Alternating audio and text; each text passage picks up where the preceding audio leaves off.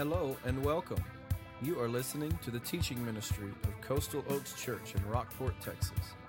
It is our hope that you will be encouraged and that your desire to follow Jesus Christ will be challenged and strengthened as you listen to this podcast. For more information on location, service times, and what to expect on your next visit, go to coastaloakschurch.org. Now, grab your Bible and study along with us as you listen. If you have your Bible open to Acts chapter 9, I wonder if you ever, when you were in grade school, experienced career day. When I was, uh, we had one in high school, I can remember. Uh, I was a little more focused by that time, but the one that always sticks out in my mind was when I was 12 and my little frontal lobe was not quite clicking on all cylinders yet. I could not make up my mind what uh, I wanted to be for career day. It was a dress up day, dress like the one you want to be. And so I had, uh, let's see, I started out as a doctor. And when that stopped impressing the girls, uh, in sixth grade, I moved to uh, a lawyer. And I had the white coat on, you know, so eventually I think ended up as a butcher. Um, I mean, whatever worked. At, at some point, definitely was like a Don Johnson, uh, Miami Vice cop. You know, that was the kind of coat I had on. Uh, rocking the roll up on the pants leg uh, back in the back in the 80s. Uh, I could not figure that out though. As time progressed, uh, had to make a decision when it gets to, when it come to college. You know, it's time to make a, de- a decision. Declare your major, they would say, and so I chose uh, computer science. I didn't want to have to struggle in life with money or anything.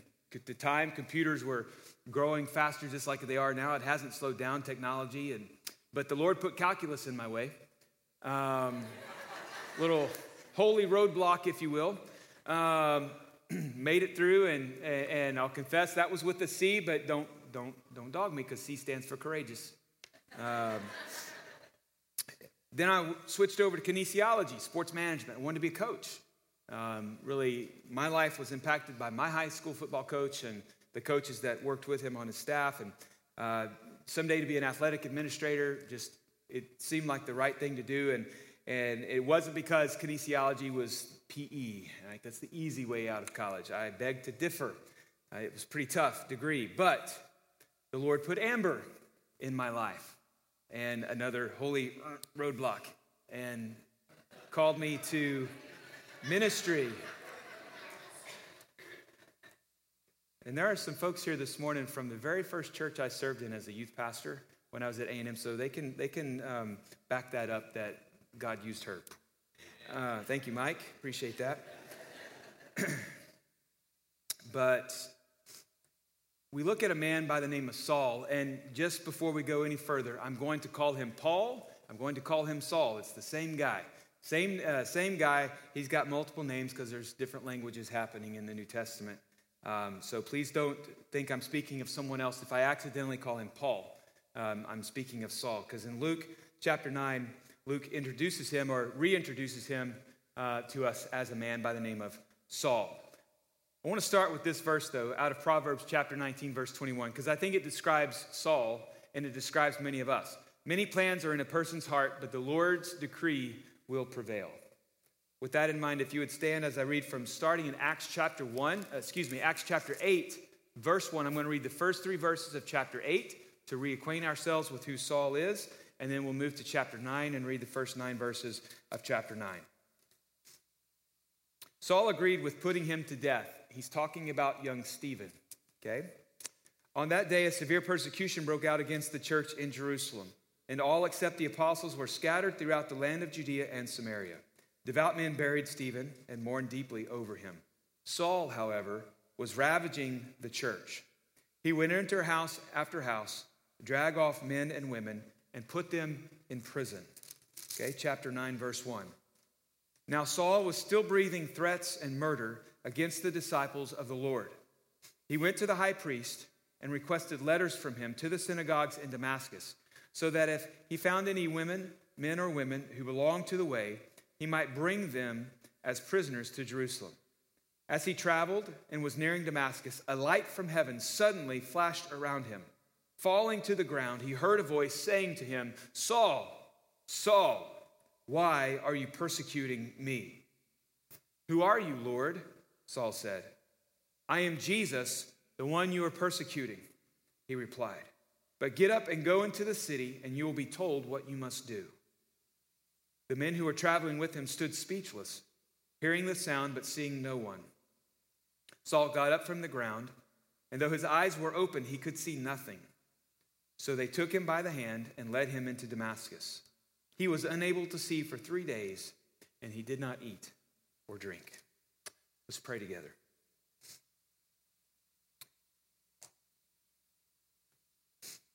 Father, your name and your renown is the desire of our hearts.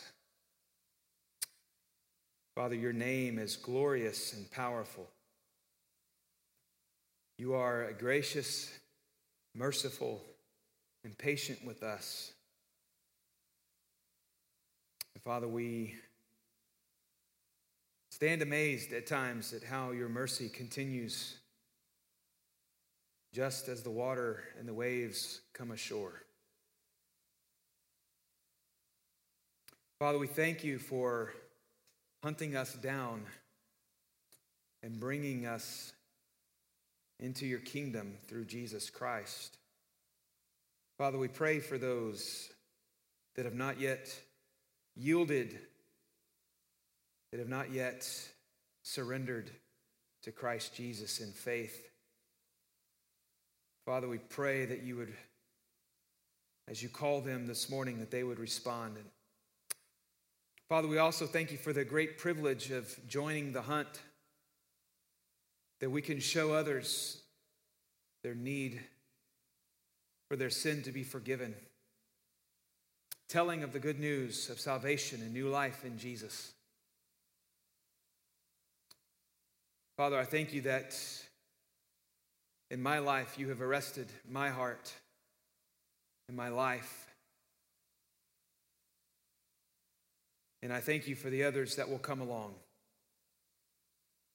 Father, you know our hearts this morning. I pray as you draw in the lost, again, that they would respond by faith to your call.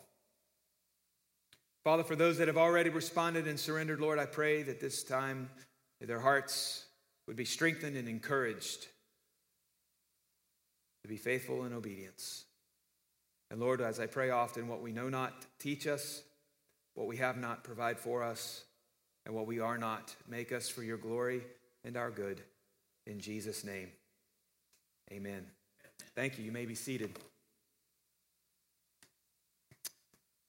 So in Acts chapter, uh, chapter 8, verse 1, we're introduced to a man by the name of Saul. And what we see in Saul's life is nothing short of an epic transformation. Acts chapter 8 provides just a little bit of insult, uh, insight into to Saul's hatred of the church, his hatred of the gospel, and certainly his hatred of anything having to do with Jesus. Saul had overseen the stoning of young Stephen, who was preaching the name of Jesus in the city of Jerusalem. In verse 3, we read that Saul was ravaging the church, not just picking on them, not just giving them a hard time, not suing them or anything, but literally dragging them through the streets, ravaging the church. Physical harm to the church, house after house, dragging off men and women and putting them in prison. And then, whatever the court had decided, giving his okay to that decision.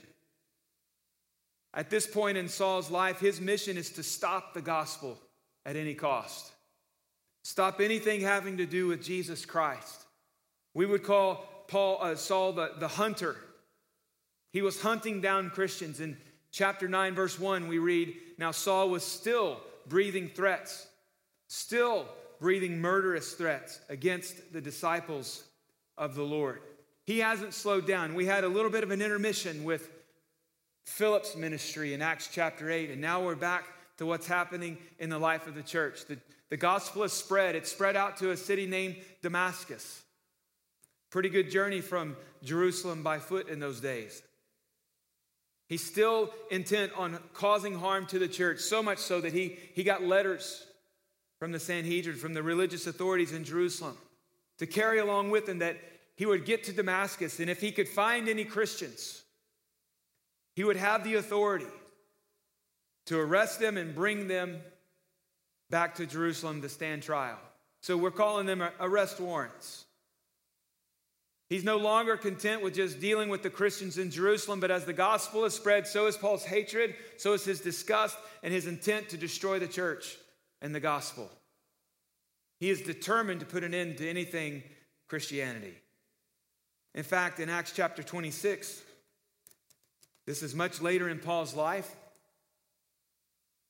At this point in Acts chapter 26, he's years into his ministry now. His life was changed by Christ. We'll get to that in a moment. But later on in his ministry, he himself is on trial before King Agrippa. This is before he'll make it to Rome, but in Acts chapter 26, verse 9, this is his testimony, official testimony. He's standing in front of court and the king, and he says this I myself was convinced that it was necessary to do many things in opposition to the name of Jesus of Nazareth. I actually did this in Jerusalem and I locked up many of the saints in prison, since I had received authority for that from the chief priest. When they were put to death, I was in agreement with them. Saul is a murderer. Maybe he didn't throw the stone, but a guilt by association. He agreed. His heart was okay with the chief priest and the religious authorities putting death sentences on those who follow Jesus Christ. You understand how much hate you've got to be in to get to that place that you want to kill somebody for their belief. There's a lot of hate there. There's a lot of bitterness. There's a lot of anger. There's a lot of sin in Saul's life. Verse 11 In all the synagogues, I often punished them and tried to make them blaspheme, since I was terribly enraged at them. And then he says, I pursued them even to foreign cities. No doubt what he has in mind is what we're reading about in Acts chapter 9 on his way to Damascus. This man was a callous and cold, bitter man.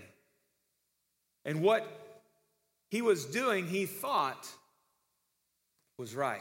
He thought he was in the right. He thought, because he's a Pharisee, Pharisees are religious men, they're trained in the law. He thought he was taking out these people who were also blaspheming the name of God by following the one named Jesus, claiming to be the Son of God. He was, they accused him of blasphemy.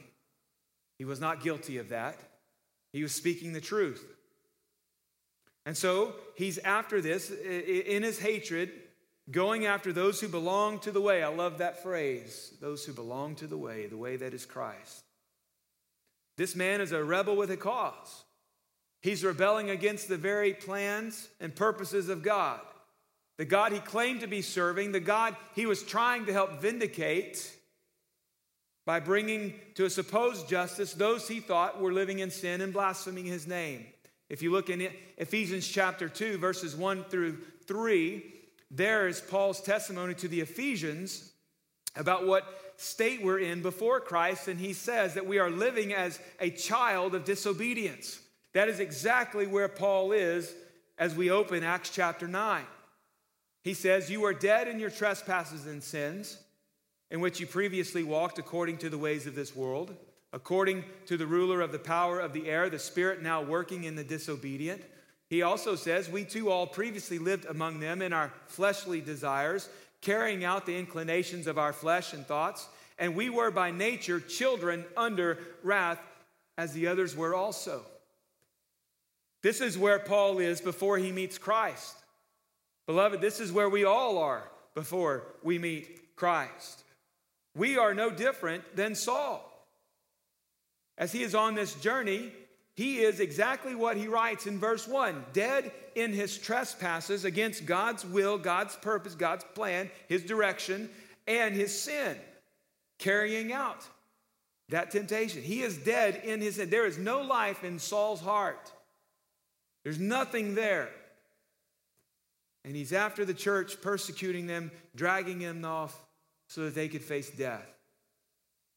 But listen, when I say something like, we're all no different than him, I, I mean, we're not chasing people down, persecuting them, and having them stoned.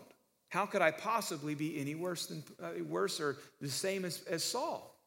Well, all you've got to do is tell a lie. You don't have to be a murderer. Just tell a lie. Put your choice before God's choice. Put your will before God's will. You're guilty of idolatry, of pride, selfishness. I mean, I can go down the list. Anything. In fact, we're born into a sin nature. We're no different than Saul. And I hope that you'll understand that you don't have to be a murderous, slanderous terrorist like Saul is in this moment to be guilty of sin, to be what Paul, uh, Saul was in verse 1 dead in your trespasses and sin. Isaiah 53 says that we all, like sheep, have gone astray. That's each one of us. Paul said in Romans chapter 3 verse 23, all have sinned and fall short of the glory of God. We have fallen short. We have missed God's intended target, which is the center of his will, which is his glory. Right there, we fall short. We don't even hit the target. But something happens along the road to Damascus. And while Saul is dead in his sin, he is determined to arrest Christians and eradicate the church and stop the gospel and stop anything having to do with the name of Jesus. It is Jesus who arrested Saul. This is that but God moment that Paul wrote about in Ephesians chapter 2 verse 4 when he wrote, "But God, who is rich in mercy because of his great love he has had he had for us." Right? So here we are. He's written, I have we are dead in our sin and in our trespasses. There's not a lot of hope there.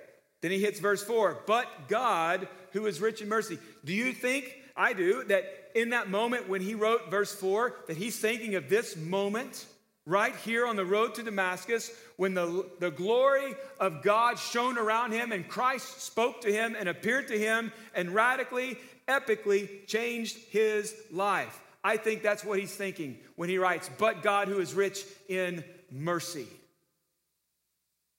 While he thought he was doing the work of God, Saul is in fact following the spirit that is at work in the sons of disobedience. The only person that could possibly have changed his life, the one who is known as the way, the sovereign grace of God, intervened in his life, and his name was Jesus. And as he's breathing out these murderous threats, God showed Saul that Jesus is a wonderful, merciful, gracious Savior and Redeemer. He, he showed Saul that the resurrection was true, that everything Jesus had said was true. This man's life is about to change course. Just like some of the Old Testament prophets who were called by God by name, this man's life is about to change course. He's going to undergo an epic transformation. Epic as an adjective is defined as extending beyond the usual or ordinary, especially in size or scope. This man's life is radically changing. That blinding light in, Acts 26, where he's given his testimony, he says there that that light was brighter than the noonday sun. Now, we have someone in our midst this morning that if you go out and do this, she's going to be overwhelmed this week. So don't go out and look at the sun. But if you did, you would go out there and you would have maybe maybe half a second before your eyeballs hurt and if you dared to go any longer, she's really going to be overwhelmed. So, really, don't do this. But if you go any longer, you're going to lose your sight, right? Thank you. That's her. She might appreciate the business, but for good things, not bad things. All right? But Paul describes this light as brighter than the noonday sun. God's glory, his presence and his glory is brighter than the sun he created? Can you imagine? Can you imagine? And it took his sight, his transformation is happening as his entire worldview is demolished. Jesus takes this violent, arrogant, prideful man and he calls his name. And he says, Why are you persecuting me? And he says, Who are you, Lord? Who are you, sir? I, I, don't even know who you are. I am Jesus, the one you are persecuting. And here we can simply say, when you're persecuting the church, you're persecuting Jesus. That's his bride. Don't mess with her. He will fiercely defend her. We sung about it already this morning. But can you imagine how he felt? The Lord that is speaking to him now is the Lord of the people he's chasing after, the ones he's trying to pursue and arrest. That Lord, the Lord Jesus, instead has pursued him and caught him red handed and arrested him. The one whom he thought was a fraud is actually quite real and infinitely more powerful and glorious than he could have ever imagined, so much so that he is stunned and blinded by his glory. The hunter was the hunted. Excuse me. That strong and arrogant man is now a humble, blind, weak, powerless. He's so powerless, he's being led by the hand into the city that he was marching to with orders to arrest Christians. Now he's being led by the hand by the men who are traveling with him. Depending on someone else for the next step. Guess what? When you follow Jesus, you better be depending on him for the next step every time. And though Saul was blind, he had seen the risen Christ. He, he testifies to that in 1 Corinthians 15. He had seen the risen Christ on this, on this road. And he knows that Jesus is no fraud. He knows now that Jesus is exactly who he claimed to be. And he'll spend the rest of his life proclaiming that name, preaching that name, trying to, to, trying to convince others that Jesus is real. Friends, and that's exactly what we're doing today, trying to convince you that Jesus is real and that He loves you. And He gave His life for you on the cross. But He didn't just die for you, He was raised to life on the third day. And He'll raise your life from the, from the ashes.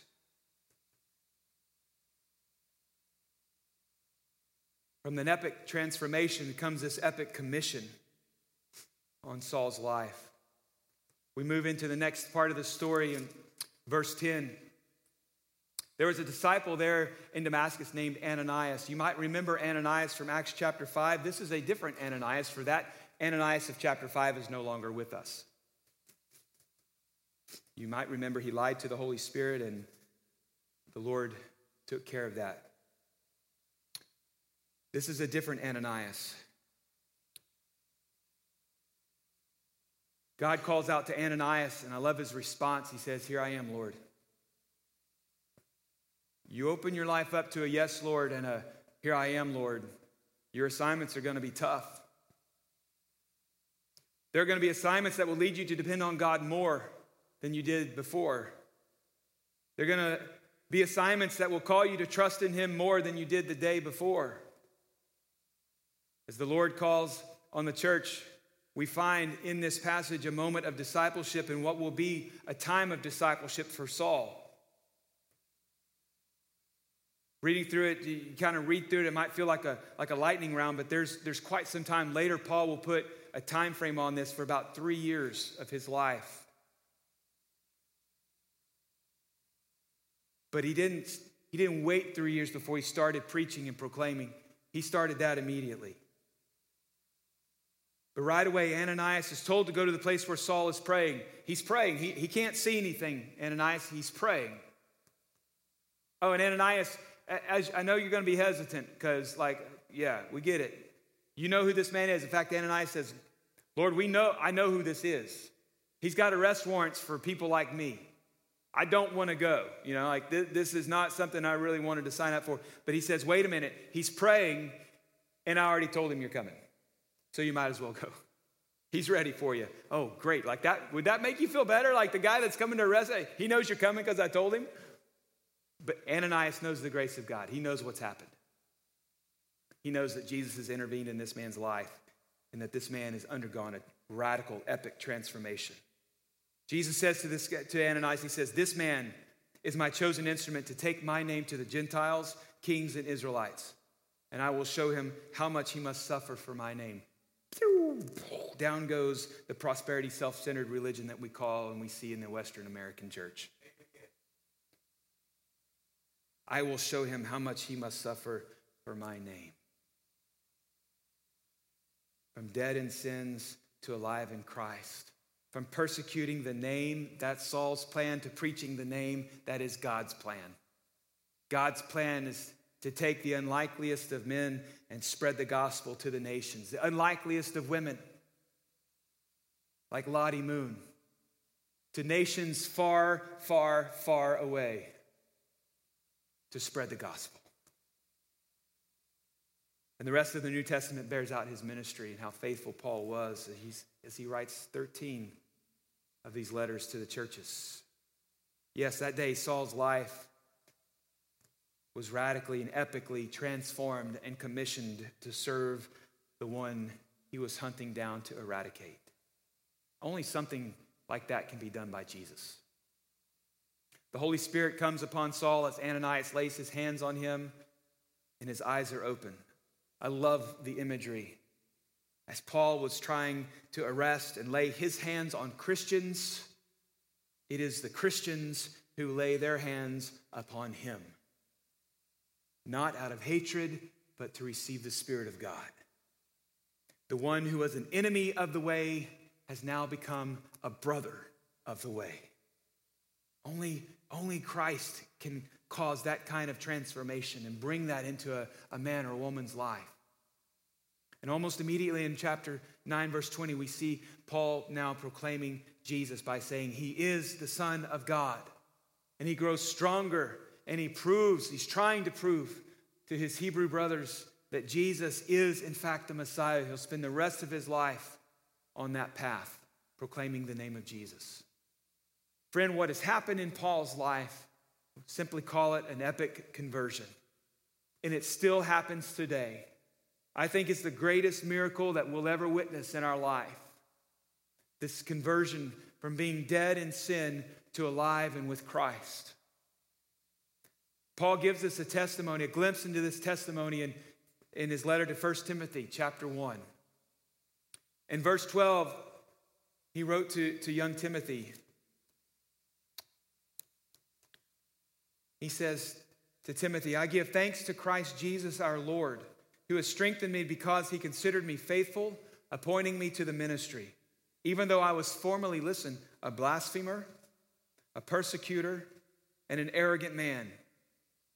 But I received mercy because I acted out of ignorance and unbelief. And the grace of our Lord overflowed along with the faith and love that are in Christ Jesus. This saying is trustworthy and deserving of full acceptance. Christ Jesus came into the world to save sinners, and I am the worst of them. But I received mercy for this reason, so that in me, the worst of them, Christ Jesus might demonstrate his extraordinary patience as an example to those who would believe in him for eternal life. Now to the King, eternal, immortal, invisible, the only God, be honor and glory forever and ever. Amen. Paul's conversion is an example of this saving grace and mercy that we find in Jesus Christ. Let me run through this list quickly.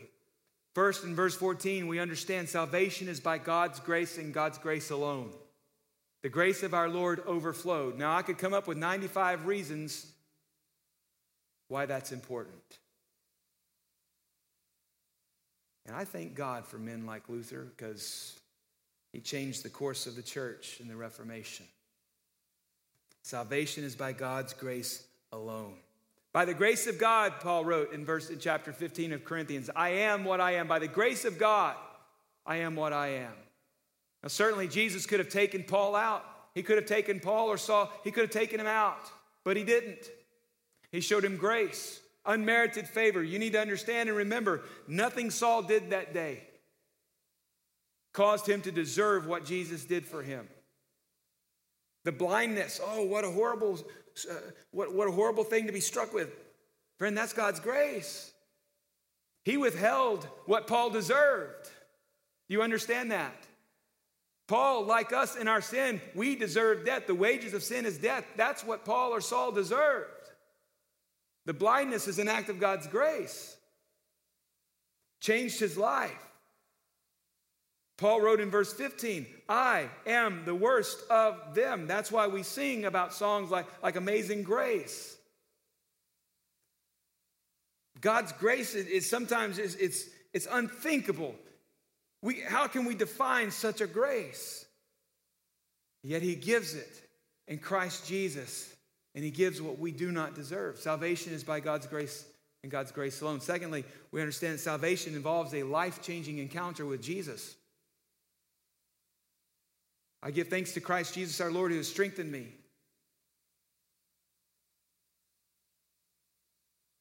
I receive mercy. The grace of our Lord overflowed along with the faith and love that are in Christ Jesus. He had that life encountering moment with Jesus Christ. Sometimes these moments are big and dramatic, like, like Saul. Or in Acts chapter 16, where you have the jailer that's about to kill himself because there's a huge earthquake and all the do- jail cell doors are open and he, he's at a loss. He, he just knows he's going to be sentenced to death. And yet, out of the darkness, Paul and Silas say, Hey, don't do that. We're still here. Sirs, what must I do to be saved? But just before those two big dramatic moments, there's Lydia. Just quiet. Here's the gospel and believes. Either way, it involves a life changing encounter with Jesus Christ. Always involves Jesus. Third is this the salvation involves a surrendering of your life to Jesus Christ. Friend, He is Lord. Jesus showing Himself to Saul is Jesus showing him the truth. Saul, the resurrection is true. Everything I said was true. When Jesus said, I'll tear down this building and rebuild it in three days, talking about the temple, that was true, but he wasn't talking about the building, he was talking about himself.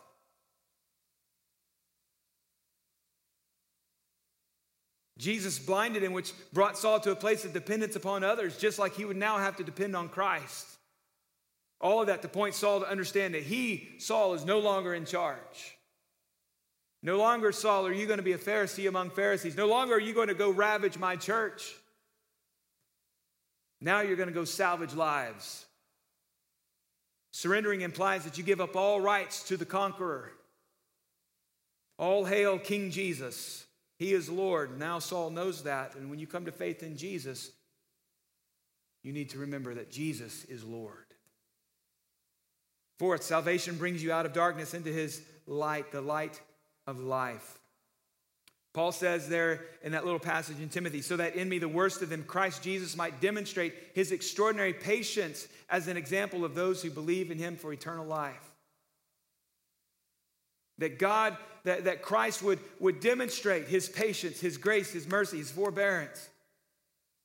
That God who said, Let light shine out of darkness, would shine into our lives to give the light of knowledge of God and glory in the face of Jesus Christ, that He would shine through us. And the only way He shines through us is that that darkness flees when His light comes. Fifth, salvation is not dependent upon sincerity.